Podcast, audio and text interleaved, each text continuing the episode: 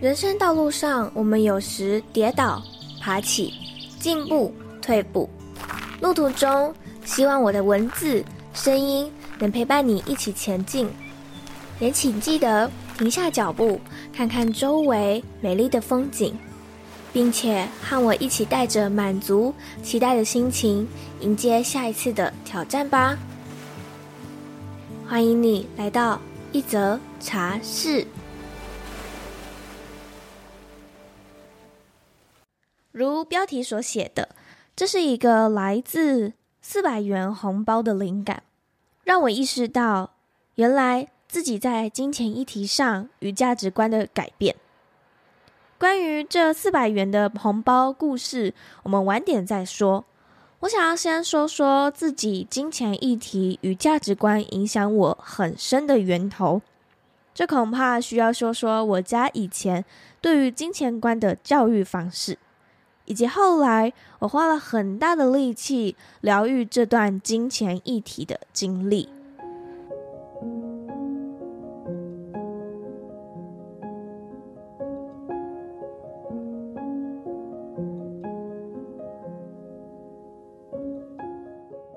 时间回到我有记忆以来，我知道我们家一直家境都还不错，可以有想要玩的玩具，想学的才艺。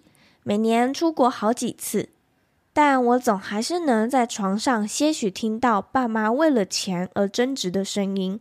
我不懂为什么，而这样的声音持续到现在都还有。我妈也常常对我和我妹说，我们家没有钱。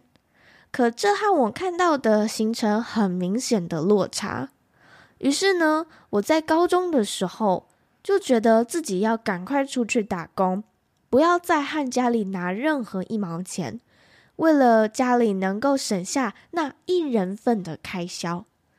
虽然我爸还是很疼我，觉得我想要什么就跟他说，他也会买给我。但是脾气倔强的我，依稀记得我爸曾经对我说过：“你买东西的钱还不是我辛苦赚来的。”自此，我所买的任何东西都是我自己赚的钱买来的。我觉得自己的钱买自己喜欢的东西才能站得住脚。可是我爸的这句话也在我内心默默的种下了“钱是辛苦赚来的”的这种信念。自从我开始打工赚钱之后，每个月我只留三分之一的钱在身边当做生活费，其他的一律存起来，因为这些钱是自己赚来的。但我在花钱方面呢，总是有两种很矛盾的心情。我也很开心自己可以负担一件两千多元的衣服，可是买完之后过了十分钟，我就会陷入后悔与愧疚的情绪里。或者是当我心情不好的时候，我就会想要买东西来让自己开心一点。偷偷说，其实我以前很常心情不好，所以想当然尔，很常花钱在买东西。让自己开心上面，但我还是会克制自己的消费，不会让自己全花光或者是负债，也都还是有存钱的习惯。而真正让我正视金钱的议题，就是二零一八年被诈骗的故事。如果你是第一次听到这段故事的话，你可以回去重听第三十七集的内容，我会把相关的集数连接放在资讯栏的地方。被诈骗完之后，我手边真的一点钱都没有，这让我开始会为钱感到焦虑不安，总觉得它总有一天还是会全部消失。这再次为我自己的潜意识种下了我不配拥有金钱，因为他们总有一天都会离开我的信念。潜意识就是这么的有趣，你会在无意中对自己，或者是他人对你，或是环境对你。在无形中植入那些不属于你的信念，反之，你也能够为自己植入对你有帮助且有益的信念。当我真心想要解决自己关于金钱议题的时候，距离被诈骗已经时隔两年多了。我以为时间久了就会没事，但其实那个伤痛、那个信念藏得很深，我一个人无法独自解决。而我为什么会想要解决这件事情呢？这个故事是由一罐粉底液开始。那是一罐植村秀的粉底液，价格大概两千多元吧。当时的我已经开始接触极简了，所购买的物品都是严选、喜欢、很珍惜的，所以我知道我自己很喜欢这罐粉底液，但我却迟迟无法下手。即使柜姐使出浑身解数，都还是无法说动我。最后，我告诉我自己：“你负担不起吗？”这句话打醒了我，而我也确实需要这罐粉底液，让我能够出席正式场合或大学授课时可以更加的体面。于是我拿出信用卡买了这罐粉底液。当我提着袋子与一堆赠品去吃饭的时候，我每走一步都加深我自己的罪恶感，让我整顿晚餐都在想：我是不是不应该买这么贵的粉底液呀？开价彩妆难道不好吗？男友注意到眉头深锁的我，用反问的方式开始开导我。他说：“你很常买粉底液吗？你一个月会买一罐吗？这一罐你会需要用多久呢？如果用这样的方式平摊下来的话，你不觉得这一罐很便宜吗？”听完了他的开导之后，我的心情好多了。不会再加诸更多负面情绪在这件事情上，这也是后来我决定想要利用催眠来解决金钱议题的主要原因。因为我每花一笔钱会非常的不高兴，甚至还会有愧疚的情绪，尤其这些钱如果是花在我自己身上的时候，更为明显。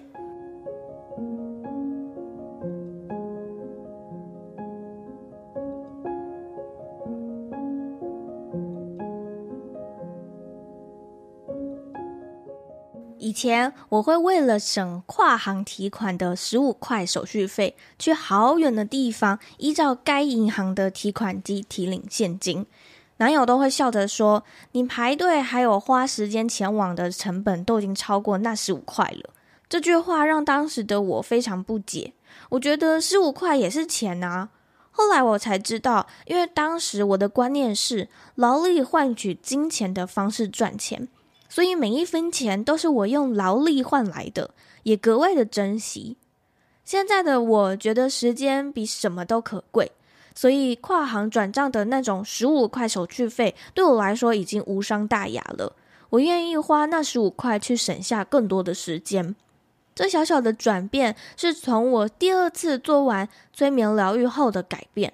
我第一次解决的是我不配拥有金钱的议题。有些太深的议题是需要几次的疗愈才能完成的。一开始我也以为我对于金钱的议题已经连根拔除了，直到我在生活中还是会对金钱有一些负面的感受，我才发现哦，原来还有一些问题需要解决。因为这些根深蒂固的价值观，或许是我们从小在原生家庭就已经植入的想法。当然不可能一朝一夕就能立刻解决的。做完一场催眠疗愈之后，我会观察自己，也会建议我的个案们，在生活当中要持续的去观察自己是否有改变，或者是停留在原地。但通常一场催眠结束之后，大家都是往好的方向改变的。就像前面所说的，我们很容易在无意间吸收到对我们没有帮助的信念。这也是觉察的重要性，随时觉察自己的每个想法、每个情绪、每个行为背后的讯息。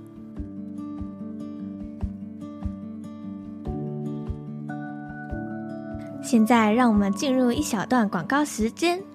快到年底了，每年十二月的时候，我都会在 IG 或是线上举办显化性还有梦想版的工作坊。而今年，我想把这个例行活动搬到线下来，和大家一起制作自己的二零二三年梦想版与撰写自己的显化信。我们这场活动的报名日期有进行调整，改为十二月十七号、十二月二十三号、十二月二十四号。有几天是平日的，平日的时间为晚上的七点到九点。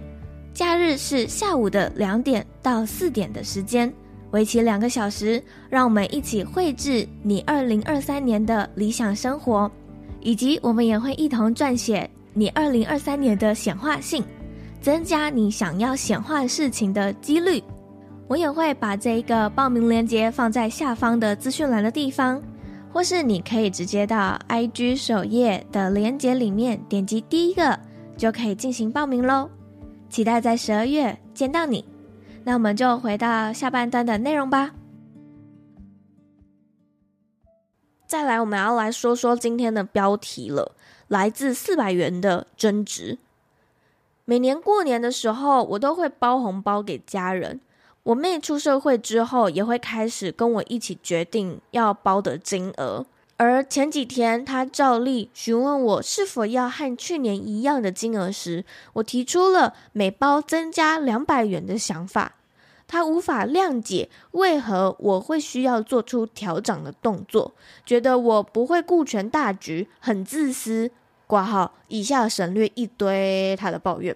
可是我的想法是，通货膨胀的情况下，每包增加两百元也还好吧。可是他显然是陷入了金钱匮乏，因为他需要那四百元，所以才会与我发生意见不合的争执。这件事也让我发现自己对于金钱的看法改变了。我不再像以前一样斤斤计较每一分钱，当然，我也不会打肿脸充胖子的包很大的红包。我会在自己能力范围内包出认为可以的金额。